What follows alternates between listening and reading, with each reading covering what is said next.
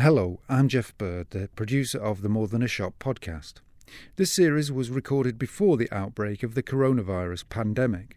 We felt it would seem odd to release further episodes without acknowledging what's happening in the world, and considered delaying or adapting the series.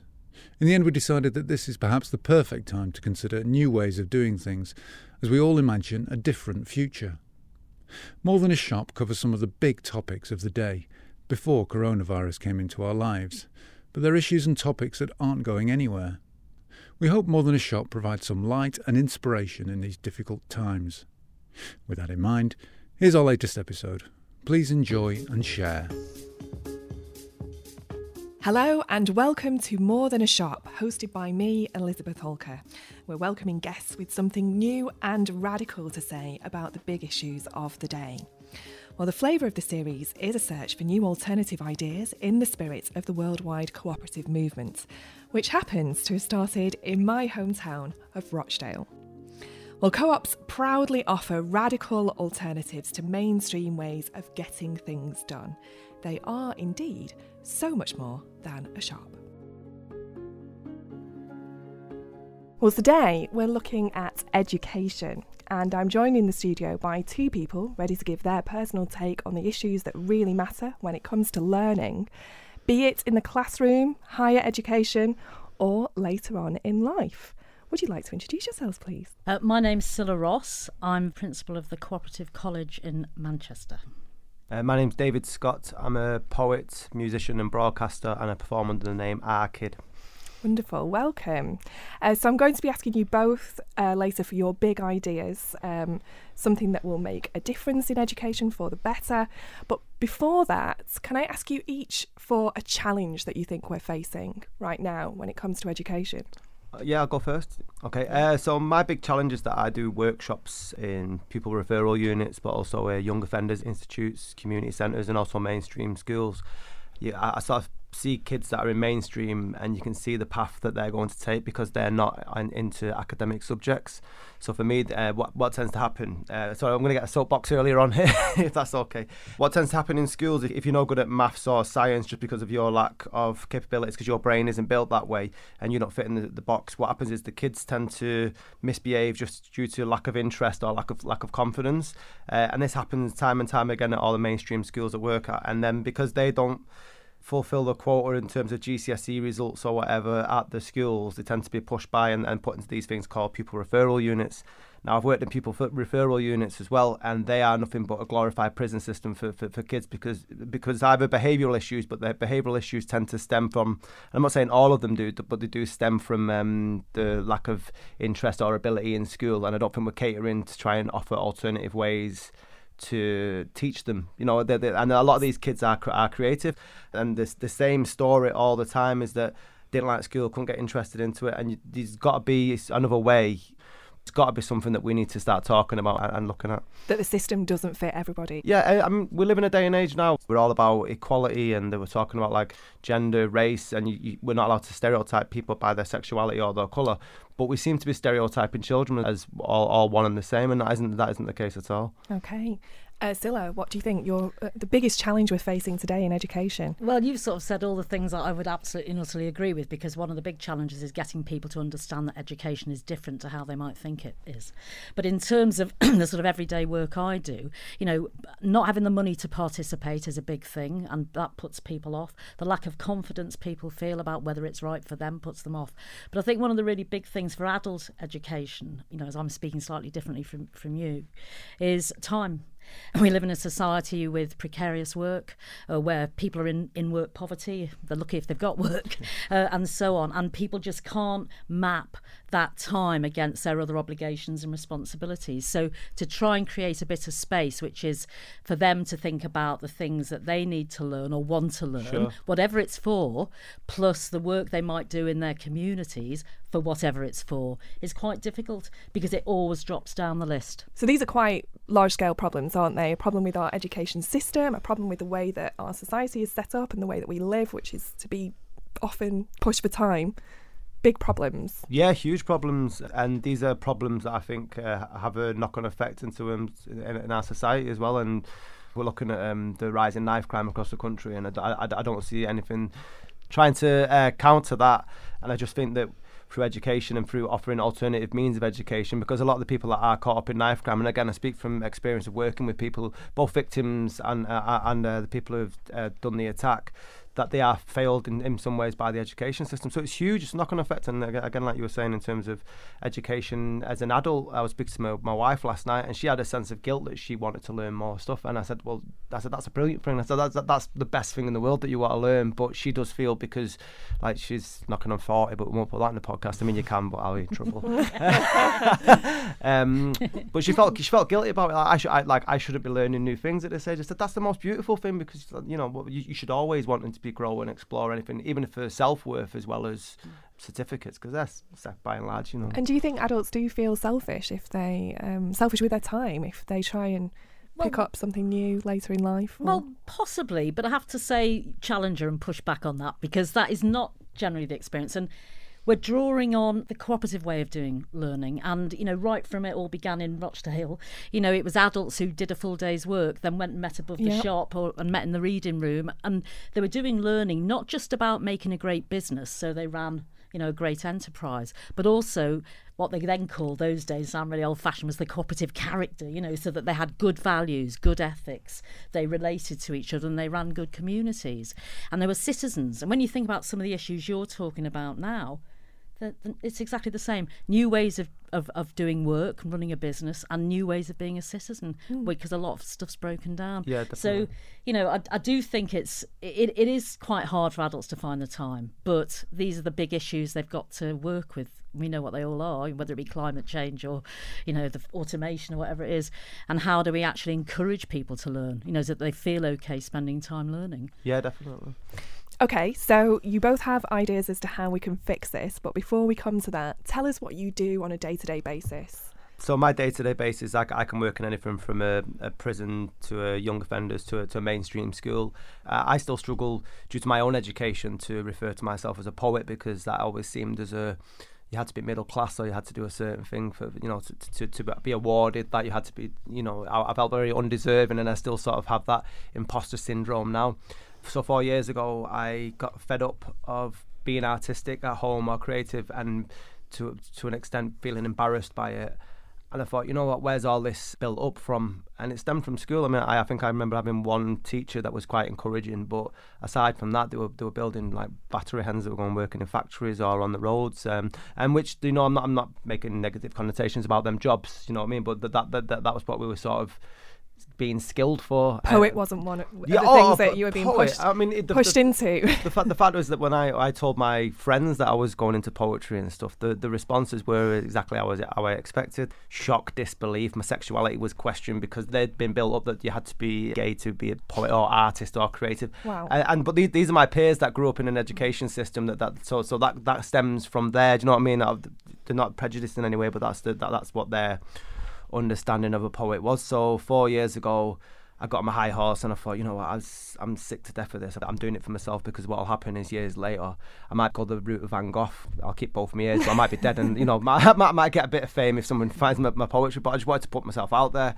Where um, did your interest in it come from if you weren't exposed to it, you know, by your teachers, by people in your family? How did you find poetry? For me, I got into through music through either hip hop lyrics, any sort of music. I'm, um, I'm, I'm, a big Smiths fan, but yeah, so just just through, just through lyrics, but they weren't taught as being poetry. But I mean, you strip them down, they are, right? especially the Smiths lyrics, they are they're hu- hugely poetical. Absolutely.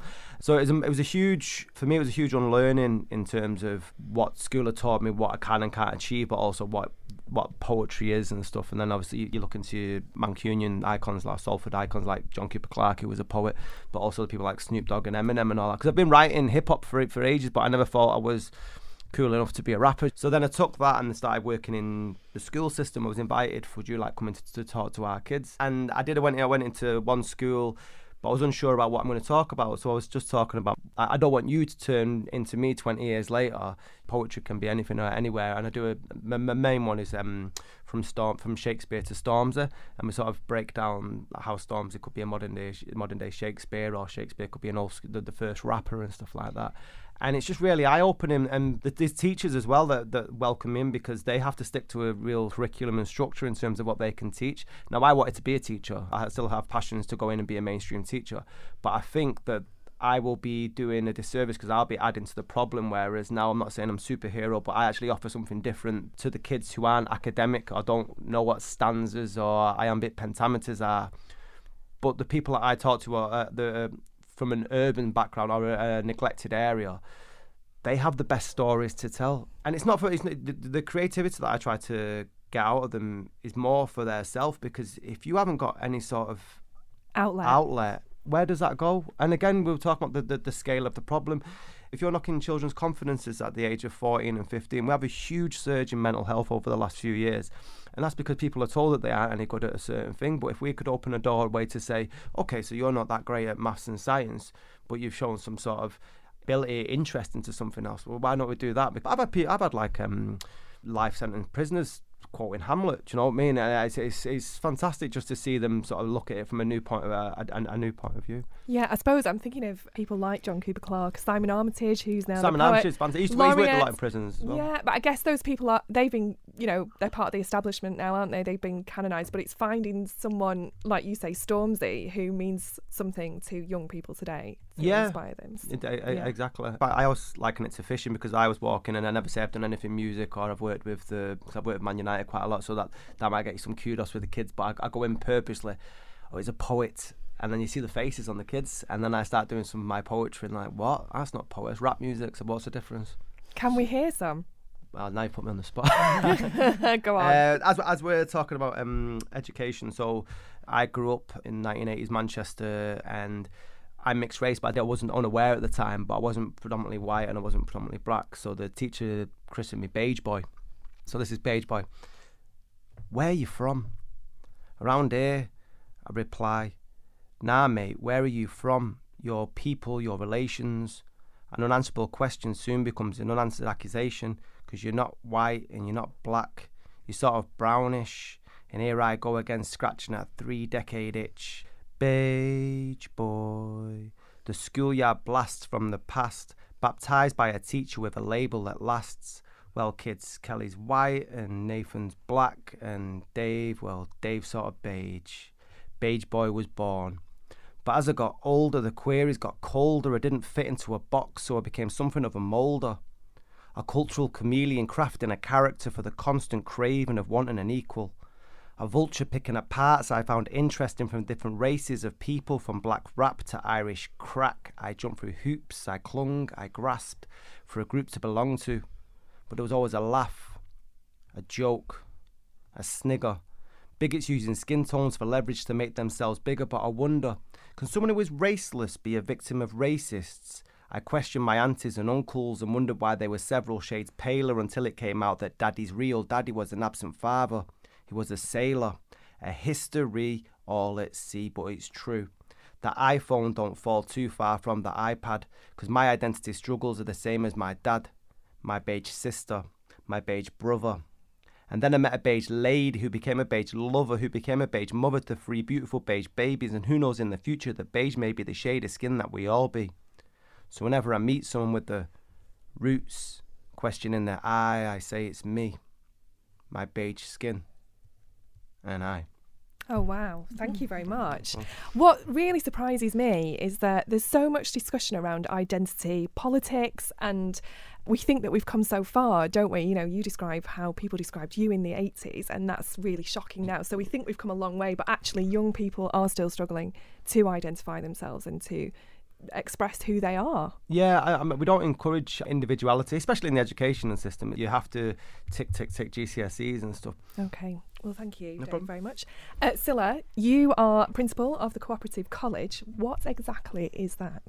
Before I say what it is, I must just say that um, I'm a working class woman who left school at 15 and went to a factory and then through my trade union went to education. So what you've described there and that fantastic thing you did there was really amazing. But it reminded me of why it, it, there's a lot of adults out there struggling as well, as you appreciate. Of course. And you know, so my particular interest was adult education, whether and that tended either to be through unions or out in communities or you know doing that sort of thing before I came to the college. And I just think sometimes it was people didn't have an education because they went straight into work went straight into manual work. You didn't need an education. No. um, so then people have come out of that and the, you know the, so there's that gap there in terms of belonging and identity. You know it's it's it's very complicated right through the the ages. Anyway I digress. I mean the cooperative college is an extraordinary thing. It's 100 years old it's an independent educational charity. It sort of came out of the 19th century cooperative movement, but when it was founded in 1919, it aimed to do two things. One, as I've sort of suggested, was servicing the needs of what was then, a, you know, a massive, massive, massive co-op movement. 51% of all shops were co-ops in, in the 1950s, right through to you know developing international work and working with you know all sorts of different types of partners accredited, non-accredited work. Did you know you used, used to have to spend two years doing on, on a course to learn how to run a co-op shop? Okay. Two years. Uh, so that's what it came out of. But my day-to-day job now is doing two things really, working with my colleagues to deliver a, a range of different things, right from international projects where we work with teams, so it's not a sort of top-down colonial sort of thing, uh, but is you know working with teams on the ground around democracy and women's leadership in co-ops. There's over a billion people in the world. So training are, people who are already doing yeah, the jobs. Yeah, who are already in co-ops, but you know, working with them, especially women in, in, many cases, about how they they sort of develop their empowerment within such co-ops. You know, because uh, as you'll know, you know, a lot of the the poor of the world are in bits of co-ops, you know, which are just about how they manage to scratch a living. But equally at the other end, and it's quite unusual sometimes, you're in a room full of doctors from Brazil, and they're all in a workers' co-op and you think, hang on, and they're the wealthy of Brazil. So it's not, you know, so that, so you've got these these really diverse things that come out of your international work. We've also got a, a number of, of and a growing number of UK projects. So there's some great projects taking place in Manchester around cooperatives, but much more broad. You know, it's not saying this is you need to start a cooperative this second or go and shop at the co op, but actually just getting them to think about different ways of doing work, different ways of being, working with groups all over the place on co op research, but also, you know, just trying to develop the cooperative idea in these times. And I think that's really important. Well, I was going to say, it sounds like you must have to change and adapt as needs develop within the cooperative movement. Is what you do very flexible and totally and always changing, and totally benefits from disruption, and totally benefits from mayhem, and especially cooperative learning because it's the best of the type of learning that does go on. In other words, it's about need, it's about identification of need, it can be self organised, and then we work with it. It can be all sorts of different groupings who come together. At the same time, our support is to develop ideas around what, what does a values based approach look like to something. And I, I, just think it's really important and why it's really timely, not simply for the college, but for the, the global co-op movement, as you know. You know, what do you do in those areas where there's a real, you know, need for sort of collective, active, democratic citizenship, where it, it's all sort of broken down in a lot of our very poor places places. Yeah, definitely. Uh, so, and are you going into these areas and presenting solutions? Well, this is exactly what we're trying to do, and whether that be working with our colleagues at COPS UK and thinking about how you might build a, a different type of business model. So fundamentally, it's about trying to rethink what a democratic organisation looks like and then thinking about how we how we do the learning around that because it's learning for all of us. Yeah, what you're both doing is understanding people where they're at, isn't it? And, exactly. Yeah. Um, Trying to give the voice, reflecting their experience. Yeah, that's fantastic work. Sounds amazing. Amazing work, lots of challenges, as we've heard. Um, we're going to hear your big ideas as to how those challenges might be overcome very shortly. But first, uh, to see how the cooperative model actually works in practice in an educational setting, our producer, Jeff Bird, has been to visit some of the students at the Co op Academy over in Leeds and their head teacher, Jonny Mitchell, who you may know from Educating Yorkshire. I think being a co-op academy means different things to different people. For those of us on the inside, we see lots of co-op filtering down. You know, we are guided by a set of values which all cooperatives enjoy worldwide. The ways of being have been really helpful, instilling in the young people here and, and the adults that work in this environment that sense of commonality, that sense of belief. For those people who don't know, the ways of being are what and, and, and how do they stand in relation to the values? I think the ways of being are about behaviours. The values are around it's almost facts and cornerstones, isn't it? You know, but we've got, you know, be yourself always, succeed together, do what matters most, uh, show your care. The things that I think sit very naturally in a school environment. These are four short clauses and phrases, if you like, that kids can really pick up and hang on to and say, oh, look, look I showed that I cared there. Or I did what matters most. I, I made the right decision there. And actually, no, I didn't, I didn't put my best effort into that, actually. I wasn't, I wasn't myself. So it's easy to understand, you know, explaining to a child about equity. It's difficult enough, I think, explaining to an adult what equity actually means. And, and democracy, because, you know, in a school, is it a democracy? Is a school? No, I'm afraid my name's over the door. And I suppose where the book stops, that's the decision that I have to make. And the same would apply in any other co-op academy. Not everybody has their say all the time. But in the in the period up to making those decisions, the children here perhaps have more of a stake in those conversations moving towards decisions. Yeah, you know, we recently changed the structure of the school day. You know, we consulted with kids informally before we actually approached the staff, and then before we went to the governors, before we went to the trust, uh, because if it was dead in the water from an early stage, then you know it probably would have been counterproductive. It was a decision that they were involved in the staff were involved in. That's probably more likely here. And I mean, the same applies with colleagues as well. We we don't ask colleagues about everything because there's a management and leadership team here for a reason. But staff are asked. And actually, what, what I've found over the last couple of years in particular is that they've they've maybe whinged and moaned about something, but then they've thought one of them stood up and said, "Hang on a minute, all right, we've whinged and moaned, which is human condition. But actually, unless we've got an idea to make the situation better, we're just going to carry on whinging and moaning about it, and we'll become those mood hoovers that everybody talks about in society these days. And a, a, few of them have come up with proposals. They've said, look, this is how we could help. And actually, we are all in it together, cooperators.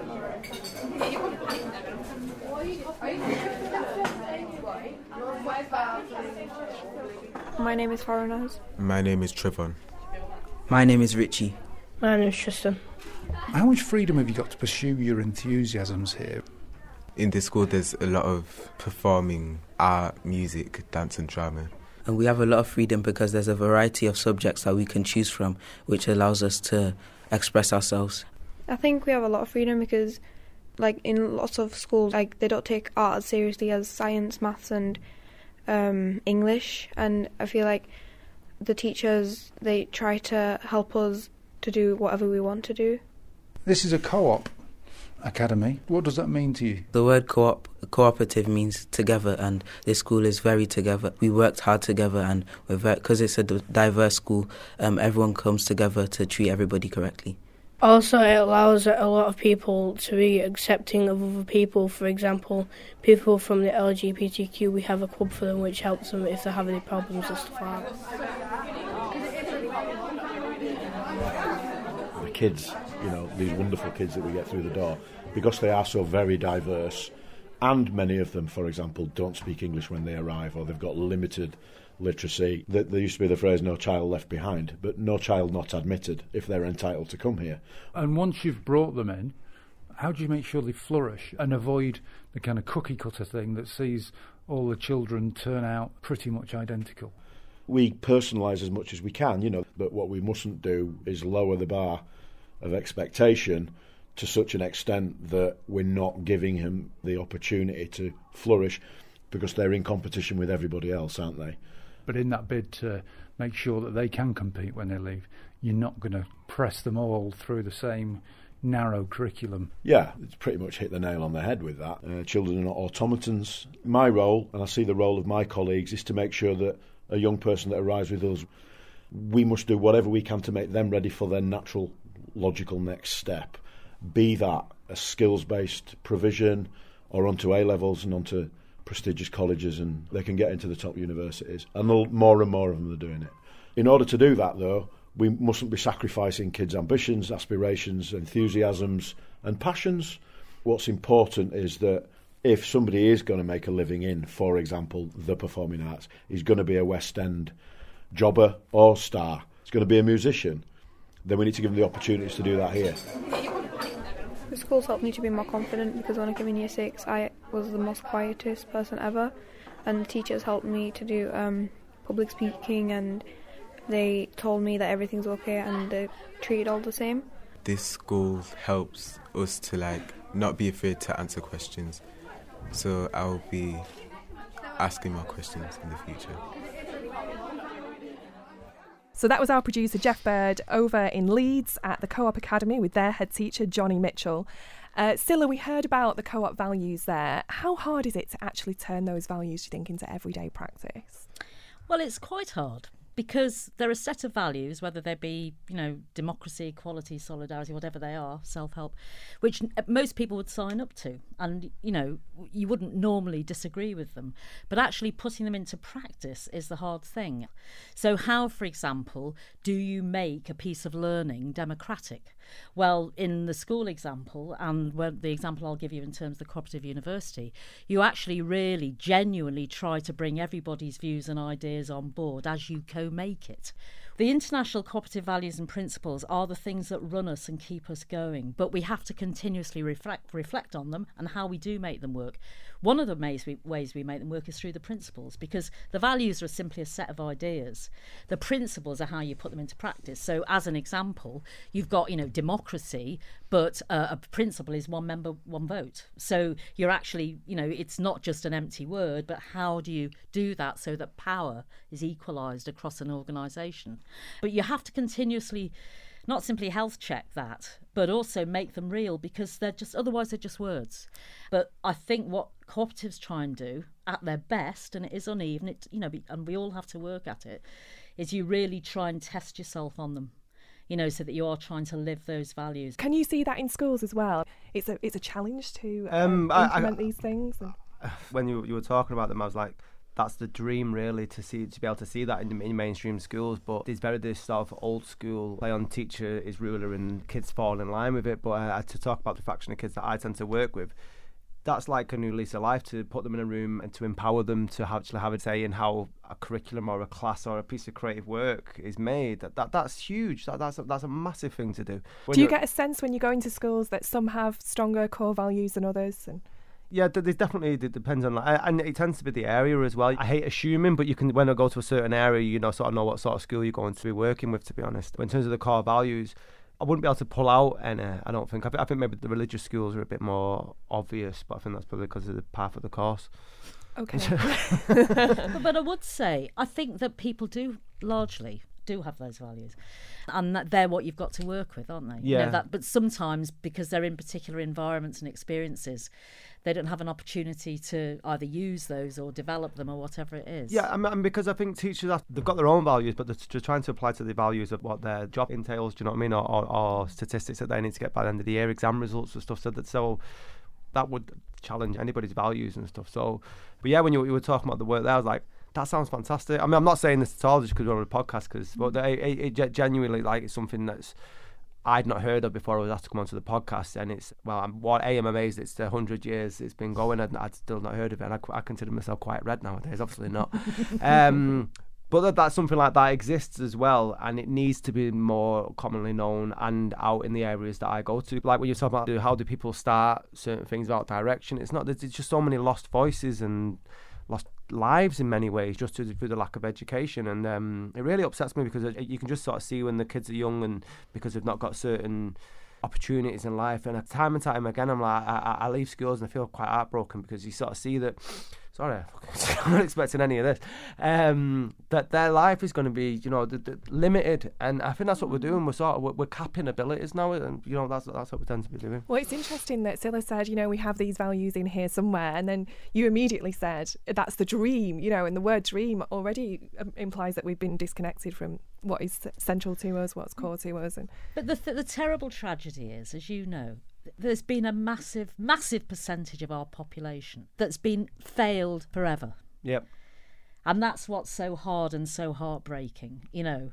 Even people's aspirations, and that's no different to when the pioneers were right. You know, the pioneers, they, when they set up in 1844, I don't want to be boring about it, but, no, but they, they, didn't want to. It wasn't just about setting up a shop; it was responding to need because there was terrible poverty because people were being ripped off because the flour was being adulterated. They only sold six things in the shop. So it was about responding to need. And all I'm saying, and I'm, yeah. I'm agreeing with you, there's a massive proportion of people who've they've, they've been systematically failed for an awfully long time. But we're still and- being ripped off, aren't we? I think sti- for uh, yeah, education, that's exactly. that's how I see it. And that edu- and education, you know, we have, we've had a slight blip where people like myself, frankly, were able to go to university. I was the first in my family, you know, and I got a full grant because I'm that age. But actually, now we're going back to a, a society where it's all about students getting into massive debt if they do manage or Yeah. feel comfortable about going, or and the local provisions disappeared. Well, thank goodness there's people like you going into schools and doing stuff like this because. You know, it's really disappearing, and it's sh- it's shameful. Well, we have hope. That's what this podcast is about. and gonna the I'm cooperative gonna be movement. We'll all be in tears at this rate, I know. Um, there is hope because you have both come with a radical idea. Um, David, do you want to go first? Well, after being enlightened by what the, the co-op do, I think maybe that might be the solution. it sounds planned, but it's not. It's that there needs to be an alternative for children that are academic rather than, than housing them in um, Portakabins for two years because they can't pass a maths GCSE. That doesn't mean that somebody it should be the end of somebody's education because education is more than Pythagoras. We need we need to offer not an alternative. There needs to be an alternative curriculum for these children to go bef- before they end up on the ladder towards prison, like like, like I've, I've discussed earlier on. So that, that that's what I think we need. So producing well-rounded human beings, focusing on the full person, I suppose, rather than just being able to do X, Y, and Z to pass an exam. Yeah, exactly. I mean, what what is the point? I mean, education you're supposed to be like you want people to be challenged. I think failure as well is a huge thing in schools. Is that they're not allowed to fail. I know this as an artist. Failure is the greatest thing that you can have, and, and then coming back from failure as well. But what happens now is just it's just confidence knocking all the time. Failure is a negative thing, a negative thing, a negative thing. And uh, another idea would be to offer alternative ways, youth, either youth centres or creative writing workshops in the evenings because when I grew up, there was youth centres and stuff to go to, and, and and there's none of that anymore, and they're very far and few between. And the ones that do exist, uh, there's like Young Identity in Manchester, they're hugely successful, and there's a reason behind that. So if you're not, if you've just got a small part of Manchester that's that's taking in these people that have interest in the arts and drama or writing, and it works there, why why are we not branching out and having that model based elsewhere? That, that's the way I'd, sort of like to see. Okay, wonderful. Thank you. Cilla, your big idea. My big idea is the the future cooperative university, which is in progress and which we plan will be delivering programs by the end of 2020. It's a big idea, but it's actually the, the notion of a university has been around for a long time. But actually, although I'm not elitist about universities, if you unpack the word, it actually means learning. That's all it means. It doesn't mean hierarchy learning. It can mean kids learning. It can mean anybody learning. What we're trying to do with the cooperative university is to do something totally different in higher education because higher education, in our view, is broken. It's broken in a number of ways. There's lots of great people working in there and lots of great ideas, but student debt is soaring.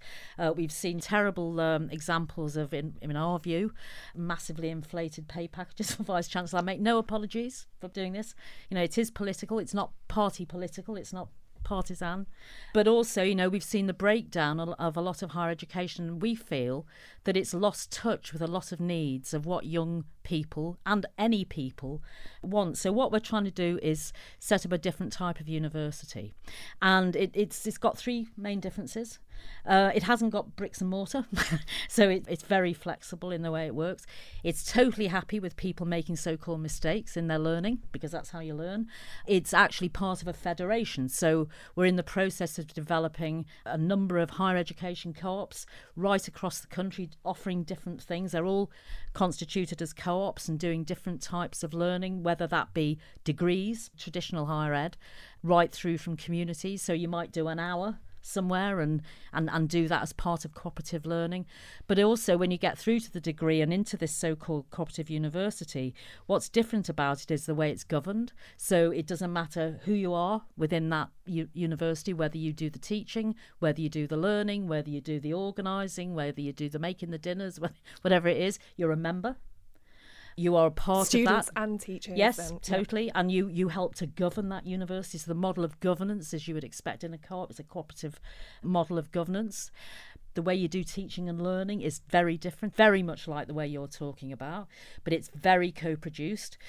There's structures there because otherwise people panic. But the point is, you come in and then you start thinking about how this relates to you, what you can bring to it based on your own experience, and so on. So it's a it's it's a very different way of doing the teaching and learning. And then finally, I mean, there are student fees, and people are going to have to borrow from the. Is there a physical, um, actual building location? Well, or- we, we actually operate out of the cooperative quarter, which is Holyoake House in Manchester. And are you talking about learning new skills or more training around cooperative values so people can take those back to their jobs or both those things? Both. or- Right. They're learning both. Uh, you know, at the core of a lot of what we do, and for example, we're working very closely with.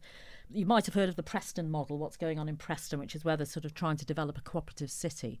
So we're working very closely with Preston about how we actually develop some formal learning in cooperative leadership and practice.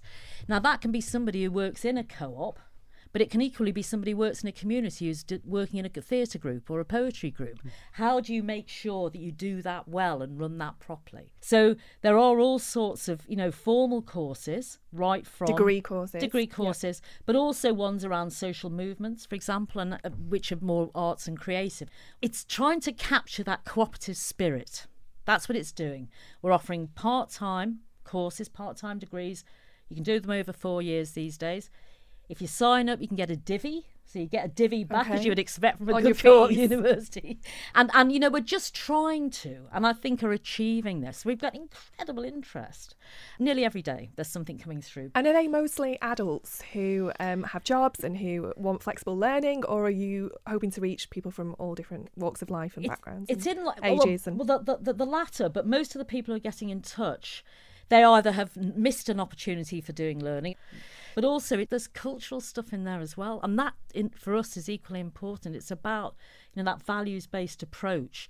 It sounds like both of you are talking about quite large scale structural change, which seems perhaps overwhelming. How much mm-hmm. sort of room is there to move in with these new ideas to the you know systems that we already have and make an impact? Um, for, for me, it's a, it's a, it's a money thing, isn't it? I suppose. And I don't, where do you get where do you get the money for for new uh, creative places in Manchester or uh, across the country? I, For I- space, for mean? yeah, well, well, yeah, for space and uh, who who funds that? I know, I know myself. I've tried to apply to Arts Council for funding for numerous projects, and again, that's just uh, every year. Again, I'm not being party political, but they get it's cuts and cuts upon cuts.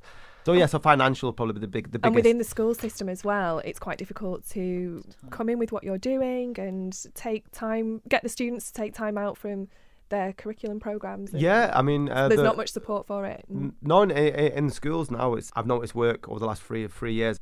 I've cut my fee of what I do when I go into schools year year upon year because I know the budgets. And I've got lots of friends that are teachers, and um, I, I was never expensive in, in any way. But you know, I've got three kids of my own to pay, so it, it, it is a living. Um, but I go I go out and do charity work more more than actually doing mainstream schools now because they haven't got the budget to actually to, to, to bring people in. But often, if you have a teacher who's on board, does that make a big difference? Is it all about getting a head teacher or a teacher or just someone at the school who Um, can support what you're doing and believes in it? And Yeah, the, uh, the, the the teachers love it because I, I, I think I said it before. uh, Is that I can offer a, a creativity that they're not allowed to offer in, as part of their curriculum. have you found though that by impacting one or two students in one school, that word is spread and, and what you're doing is mushrooming? Is that, can you see that happening?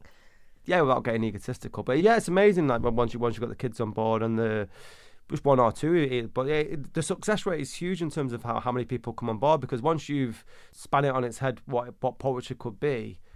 Within two, three minutes of them saying, "Oh, what, what do you mean? Rap music's poetry?" The, the, the pens are, uh, scribbling, and my, my job's done within five or ten minutes. I mean, I, I like to stay for the hour, but I could do. You know, what- yeah, what, what, what, once you once you've told them and they're aware of it, it's like. But for me, another thing is another side of it is that what else can you question? Do you know what I mean? If poetry isn't what I've expected, like like all right, so what's literature? What's TV? Totally. Like like what's opportunities? What can I do? And you once you start knocking down doors, and it's a confidence building thing. So you might not go in to be a poet, but once you, once you're in that mindset about all right, well I presume that that was that, but if I take that theory into something else, and like you know, But that's what great education is. It's standing back and looking critically at it and say, is it what it, you know, what else can this thing be? yeah, that's it. Yeah. And, you know, not being worried about the conventions of how you look at something or define something, but rip it up and play with it and do all sorts of things with it. Yeah, isn't it? definitely. Yeah, definitely. You know. And still with the university, cooperative university, how much do you hope this will impact the system as a whole? Well, it's we're never going to be as big as a massive, massive university, and we don't want to be. Although, our, in some ways, our ambitions are that big. I mean, the point is, we are doing the formal thing of going through the Office for Students, and that means we'll have to go through the Quality Assurance Agency, and it means that you know at the end of it. We'll come out hopefully with what are called probationary degree awarding powers.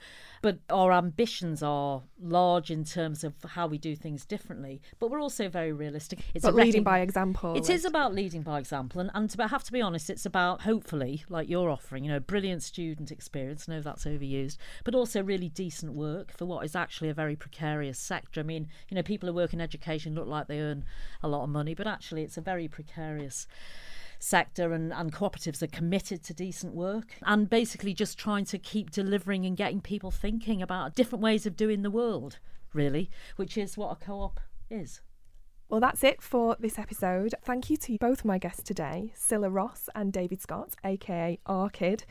Now, David, any chance of another bit of poetry before we sign off? There is. I'm just trying to think about which, what more suitable one is because I have some blue humour. Clean as possible. Uh, clean as possible. Okay. Um, okay. So this is about. Uh, this poem is called Tearaways, and this is about me growing up in Manchester. So on nights like this, I reminisce over you when the streetlights reflect on the pavements wet through. We were yesterday's strays, hooked on girls and glue. Smoking weed, dropping speed, drinking special brew. We didn't have paper rounds, but wrapped paper around roaches. Told to get lost and found on stage coaches at the back, chatting crap, flicking old bogies. Stealing from Peter to pay PJ Patel with our fake IDs. Brothers, we raised hell a bunch of tearaways and sprayaways, sharing great days and wrong nights in long sight on push bikes, drinking white lights. But in hindsight, were we right? It's funny how nostalgia can light up your past, but there's no way at that rate that those days would last. Our lives got split like they've been hit with an axe. But I'm forever walking memory lane, man, and it's hard not to laugh. Thank you.